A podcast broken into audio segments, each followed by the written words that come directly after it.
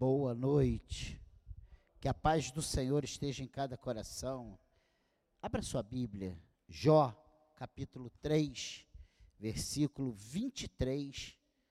Eu procurei tremendamente o que iria trazer hoje, já desde a semana passada, qual vai ser a última palavra desse mês de agosto. Mas veio essa palavra de Jó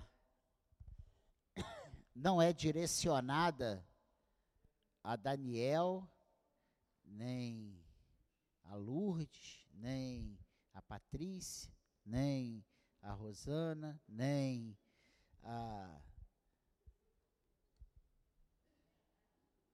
Robson, nem a Daniela, nem Isabela, nem Fonte, nem Lúcia, nem Carol, nem Roger, nem Jaqueline, nem Bia, nem Cláudia, nem Fonte, nem Carlos, nem a Lena, nem a Vitória.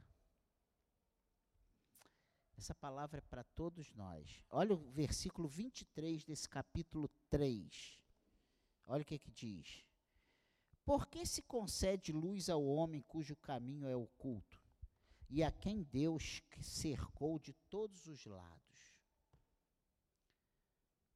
Essa, esse versículo, essa, essa pergunta, esse questionamento que encontramos aqui nesse livro de Jó, no capítulo 3, faz parte da sua primeira fala após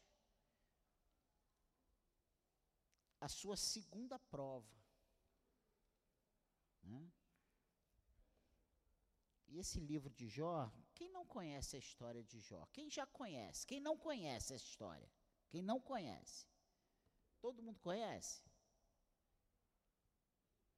Um cara muito legal, temente a Deus, que encontrou um bom testemunho dado pelo próprio Deus. E olha que é uma coisa bem difícil, humanamente a gente analisando, é difícil para nós ser ter um bom testemunho vindo de Deus. Olha, não foi de mim, não foi do irmão, não foi da esposa, de Deus. Né? Eu já fiquei todo gaboso quando eu vi um monte de declarações no meu aniversário. Imagina Deus falando, Daniel, ó, viste meu servo Daniel, homem íntegro, temente a Deus, que se aparta do mal, e pá, pá, pá. Gente, eu ia derreter ali. Né? E aí, depois disso tudo, Deus é questionado por quem? Por Satanás. Ah, também, do jeito que tu faz com ele. E aí Deus fala, ó, vai, toca em tudo, menos nele. E aí, a gente acha que, a gente lendo aqui, parece que foi assim, né? E foi rápido, mas imagina a dor. Tu perder todos os seus filhos, perder todos os seus bens, seus animais, suas propriedades, desabar tudo, destruir tudo, perder tudo da noite para o dia. Tu de homem mais rico se torna o mais pobre assim em horas. Que a Bíblia, se você ler a Bíblia, diz que enquanto um servo acabava de dar uma má notícia, já vinha o outro chegando com uma notícia pior. E quando aquele chegava, já vinha outro com outra notícia ainda pior. Hoje, quando a, a gente bate o carro, eu conheço alguns que, quando acontece uma coisa ruim, ele quer se jogar do, do vigésimo andar, né? E dar cabeçada. Né? Imagina se tu tem a notícia que perdeu todos os filhos, todos os bens, tudo assim. Aí isso não ficando bem, só, Satanás não satisfeito, fala assim: ah, também eu não toquei nele. Deus fala: ó, toca nele. Aí vem a quebradeira física, enfermidades, tumores, chagas, coceira. Ele se torna, a Bíblia diz que ele fica se coçando com caco de telha, jogado às cinzas, para tentar aliviar o seu sofrimento. Ele saiu do homem mais rico e respeitado da região para o homem mais miserável que as pessoas. E a primeira coisa que a pessoa fala quando vê uma situação dessa: esse cara não me enganava. Ele era um tremendo pecador. Não é assim que nós julgamos ou somos julgados? Ah, esse cara aí deve ter, deve ter feito uma coisa muito grave e o miserável não contou para ninguém agora, mas Deus não dorme. E ele viu e ele já pesou a mão. Mas aqui nesse capítulo 3, depois dessa desgraça toda que acontece com Jó, ele começa o seu primeiro diálogo. E Jó amaldiçoa o dia que ele nasceu. Ele falou: Por que, que eu nasci? Maldito seja esse dia. Nós também não somos assim? Quando tudo. Tu já viu que uma coisa ruim nunca vem sozinha? Ela vem acompanhada sempre de três, quatro, cinco coisas. Quando você pensa que está se levantando de um, já vem outro te dando uma bordoada, já vem outro te dando uma bordoada. E aí, ele, ele aqui no início do versículo do capítulo 3, ele, ele, Jó, ele amaldiçoou o seu nascimento. Isso aí vai do 1 até o 10. Do 10, do 11 até o 19, ele pergunta: por que não morri ao nascer? Ele questiona: por que eu não morri ao nascer para acontecer essa desgraça toda?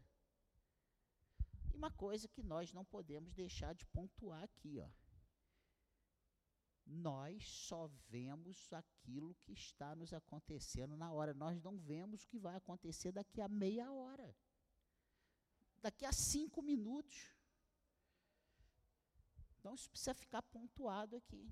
E aí, do versículo 20 até o versículo 26, e nós lemos o 23, ele diz: Por que o miserável continua vivendo?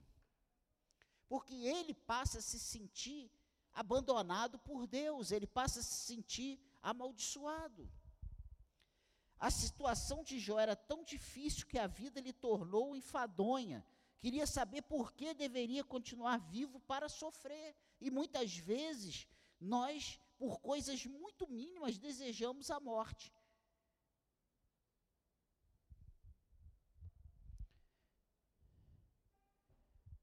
Não podia misericórdia ter permitido que ele morresse antes de nascer? É a indagação dele. A luz é muito preciosa, mas podemos vir a indagar por que ela é concedida, né? a vida. Esse privilégio de abrir os olhos pela manhã. Quantas pessoas, quantas vezes a gente não fala assim, por que, que eu acordei hoje?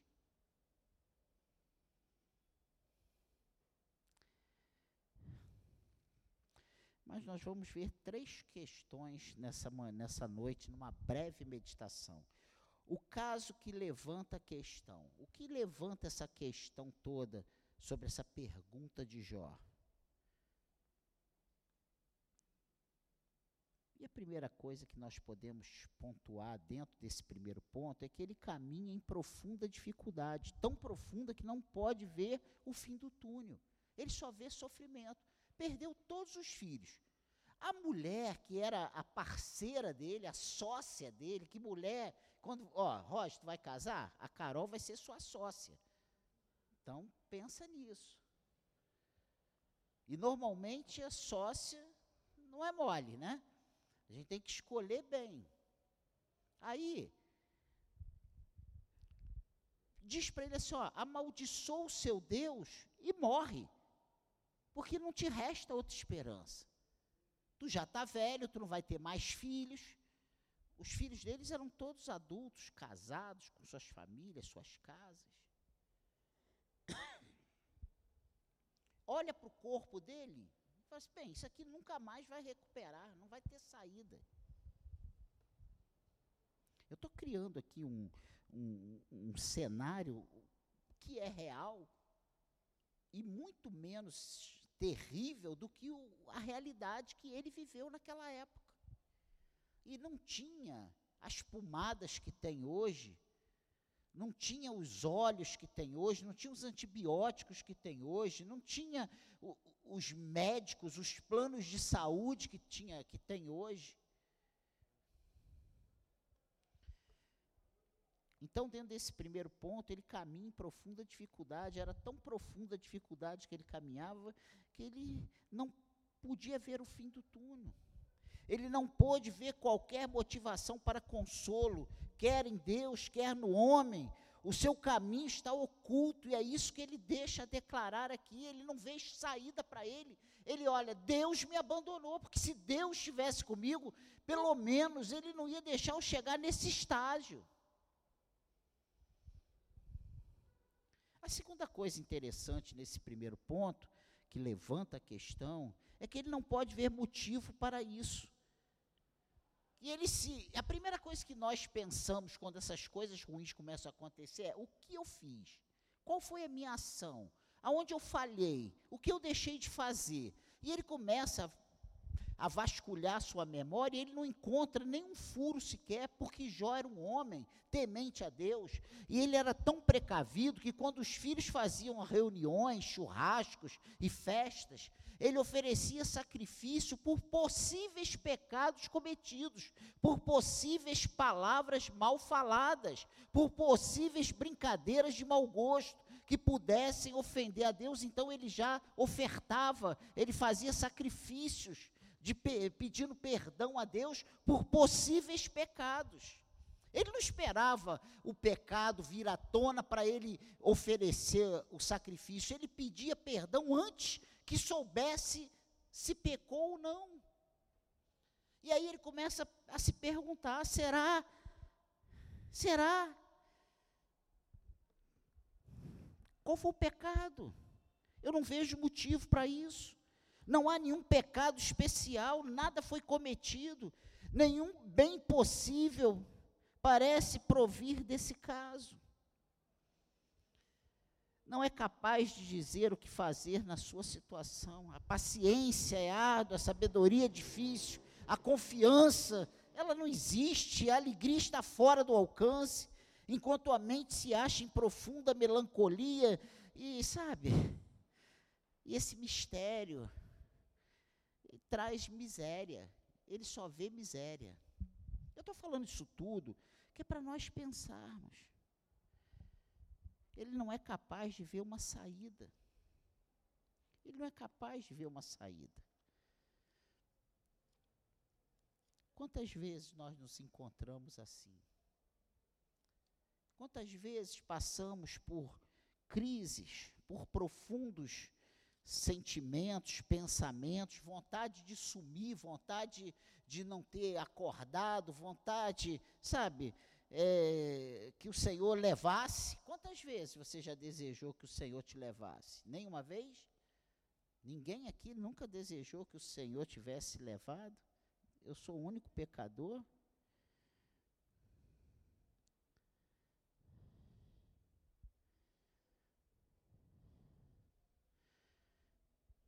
Você lembra na travessia do Mar Vermelho? Lá em Êxodo 14, 3, não, não vai não.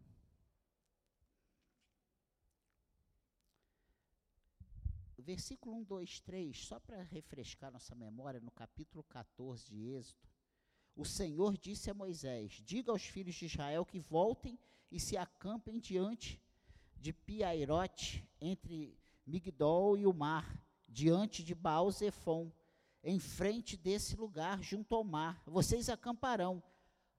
Então, Faraó dirá a respeito dos filhos de Israel: estão desorientados na terra, preso, presos no deserto.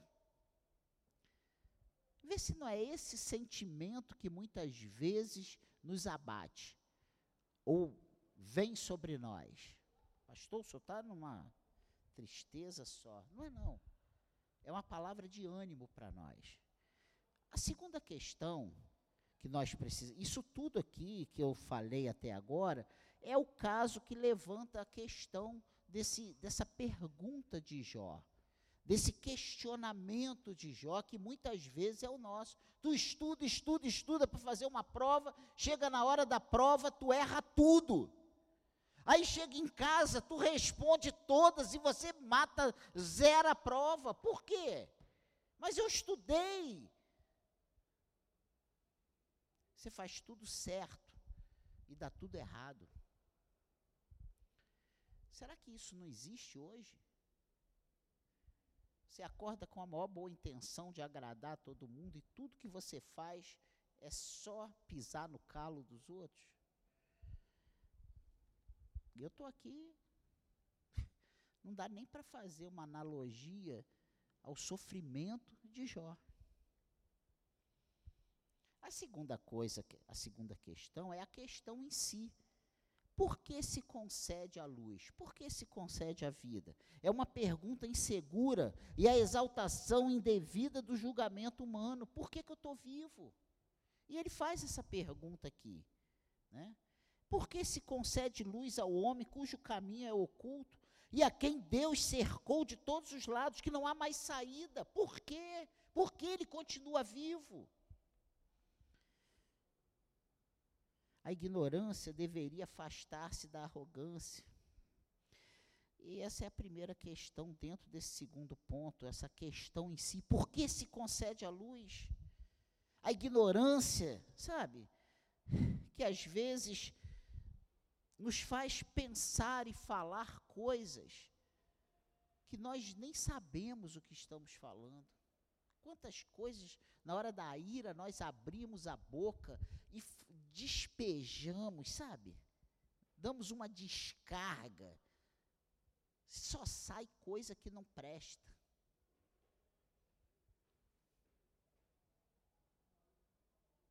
Você já se ouviu na hora da ira? Na hora da raiva.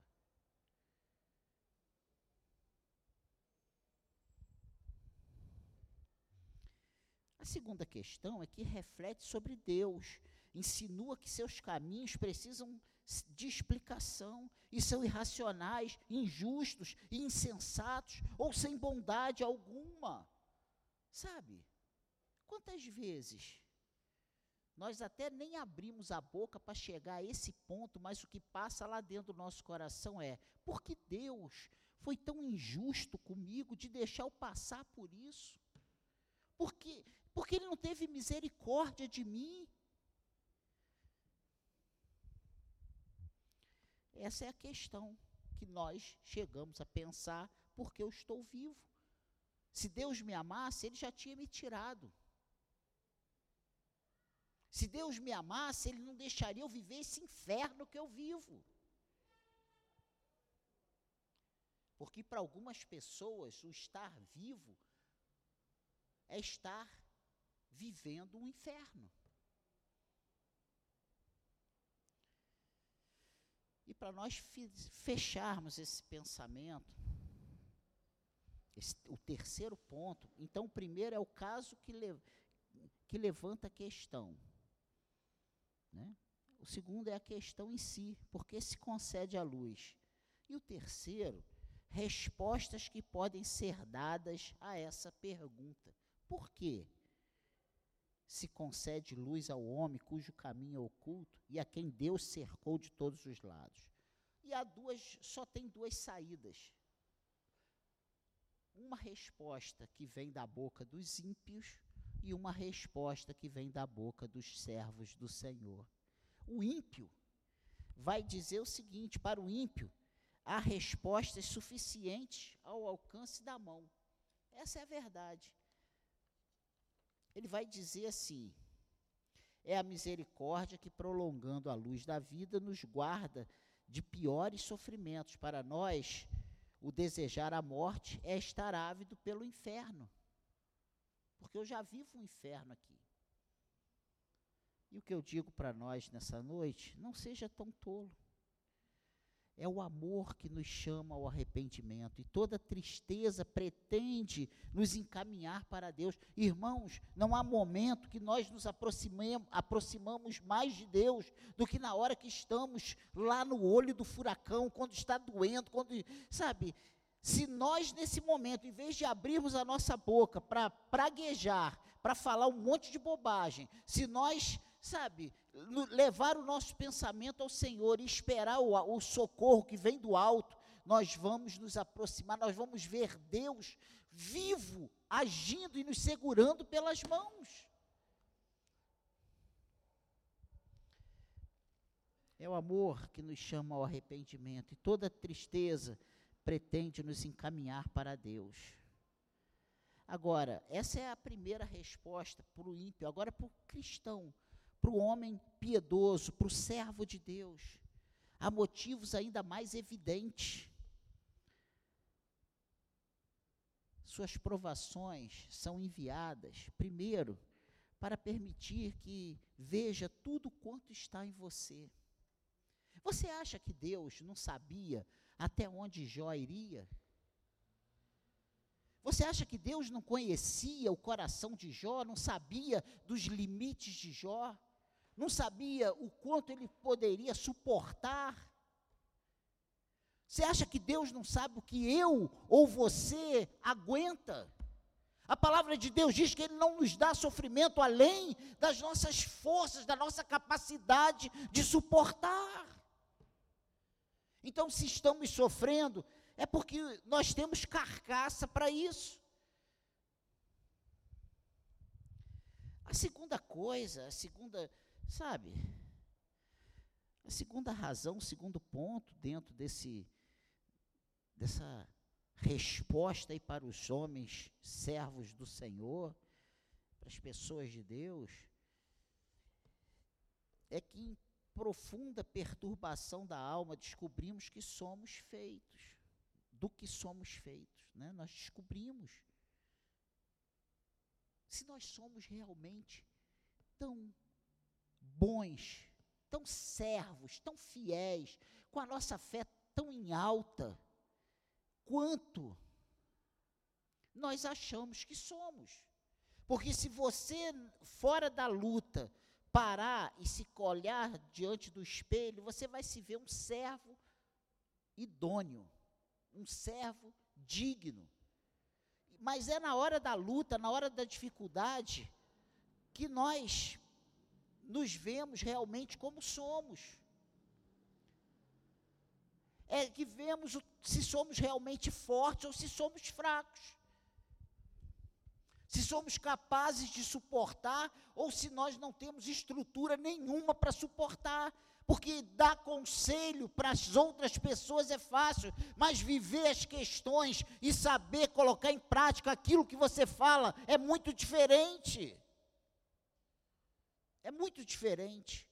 Eu falar, meu irmão, fé em Deus, é muito fácil, mas na hora que eu estou passando a situação, eu, eu mesmo falar para mim, Daniel, tenha fé em Deus, esperar que Deus está no controle de tudo, que tudo coopera para o meu bem e que no tempo certo Ele vai me dar a vitória. Isso é difícil. Isso é difícil.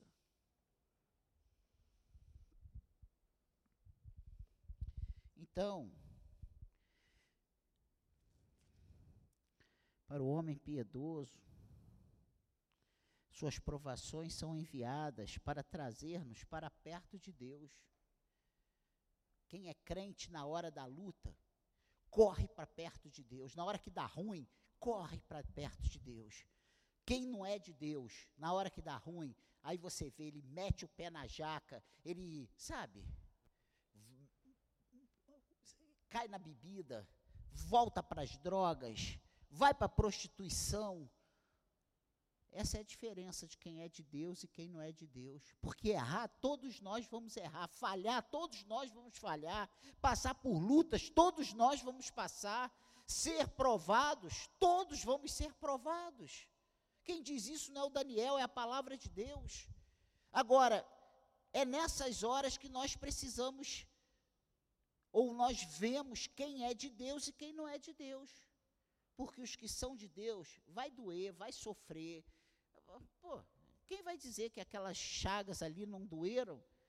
Quem vai dizer que ele não passou por uma confusão ali, o que passou no coração e na mente de Jó diante das más notícias, das perdas, das dificuldades?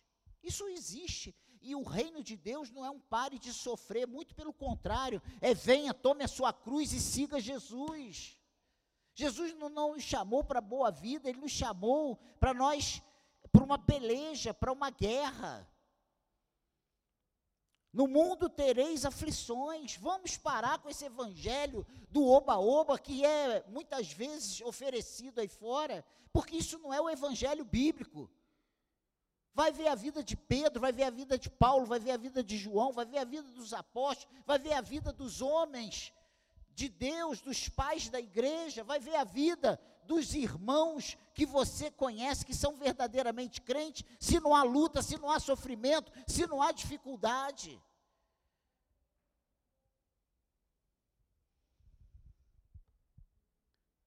Sabe, as provações são enviadas, em quarto lugar, ou as cercas, né? O cercam para Deus.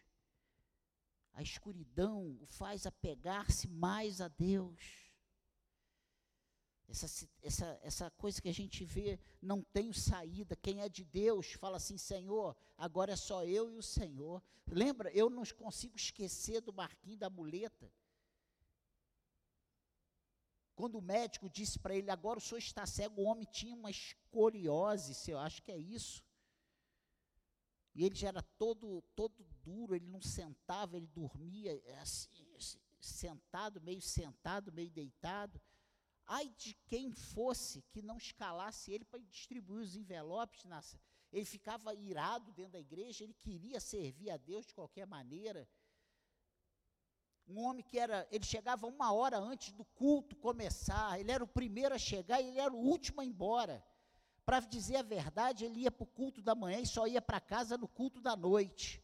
Ele morava lá no alto do morro, no pico da mangueira, lá no macaco, que eu, para ir lá, naquela época que eu era jovem, era uma luta. Uma vez ele caiu dentro da cozinha do vizinho de baixo, que tinha que passar num, numa, numa pinguelinha para chegar na casa dele. Uma vez eu fui visitá-lo, e eu falei, Marquinhos, está na hora do almoço. É, minha comida está no fogão. Quando eu destampei, eu não conseguia ver o que tinha no prato, de tanta formiga. O prato dele era preto de formiga. Eu falei, Marquinhos, essa comida está estragada. As formigas tomaram conta. Falei, Pastor, isso é todo dia. E aí, para ele calçar a meia, ele precisava de, uma, de um pedacinho de cabo de vassoura com prego para colocar a meia no pé. E sabe o que, que ele, o médico disse? É, o Senhor não tem mais jeito, é irreversível a sua cegueira. Ele, glória a Deus, agora, Senhor, dependo somente de Ti. Ele fez essa declaração na minha frente e eu comecei a chorar. Porque eu não sei o que, qual seria a minha atitude se o médico dissesse que eu estava cego definitivamente, que não havia mais esperança para mim. Um homem que eu ia lá visitar, eu saía lá chorando de alegria, porque eu saía confortado. Eu ia lá para orar por ele, ele que orava por mim. Um homem que cobria a gente de oração, todos, todos os membros da igreja e os pastores. E aí, quando eu me lembro disso aqui, é que as cercas nos cercam para Deus. A escuridão nos faz apegar-se mais a Deus. A vida continua para que a graça seja aumentada, a nossa luz não é apagada, porque dia a dia no nosso sofrimento nós vemos mais a mão do Senhor sobre nós, nós vamos, olhamos lá para trás e quantas vitórias o Senhor tem nos dado. Quantas vitórias o Senhor tem nos dado?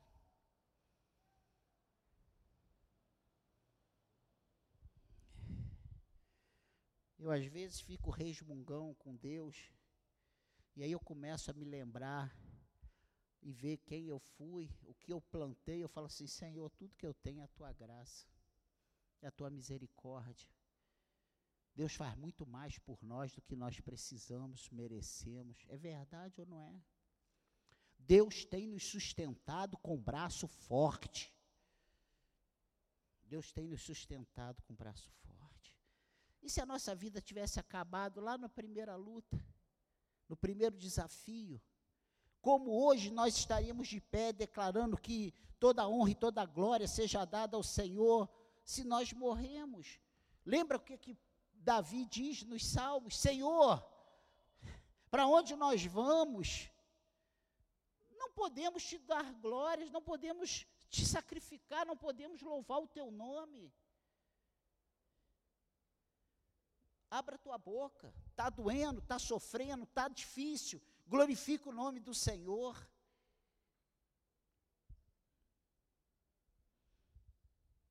Sabe por que, que essas provações são enviadas? Para fazer de você, de mim, um exemplo para outros.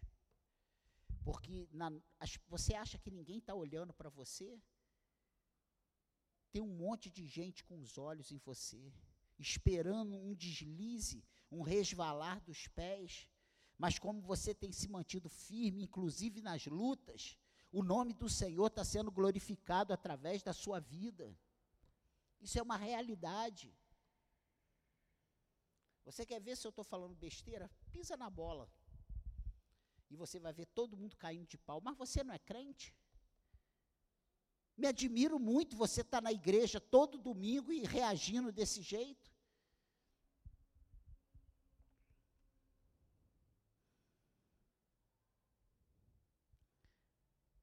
As suas provações, essas provações são enviadas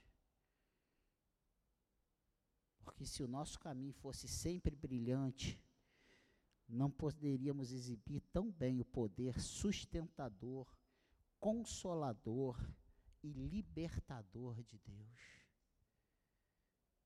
Nós não poderíamos dizer: o Senhor é tudo para nós, o Senhor me basta. Foi isso que o Senhor falou para Paulo: a minha graça te basta. Amém? E por último,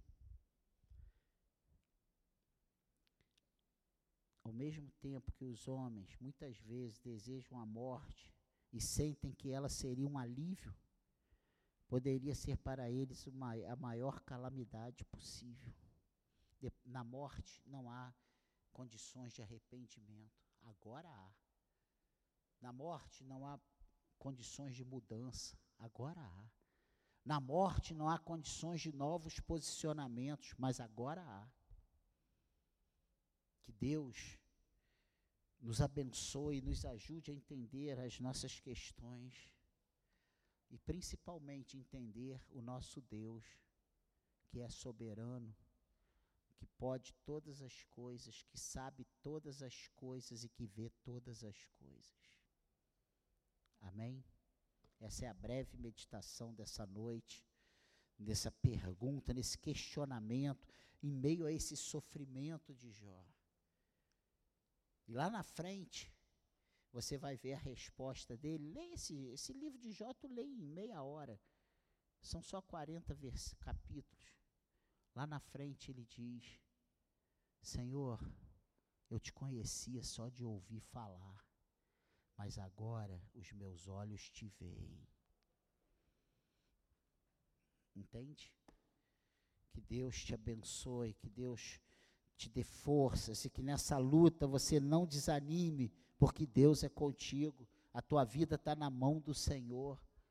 Tua vida está nas mãos do Senhor.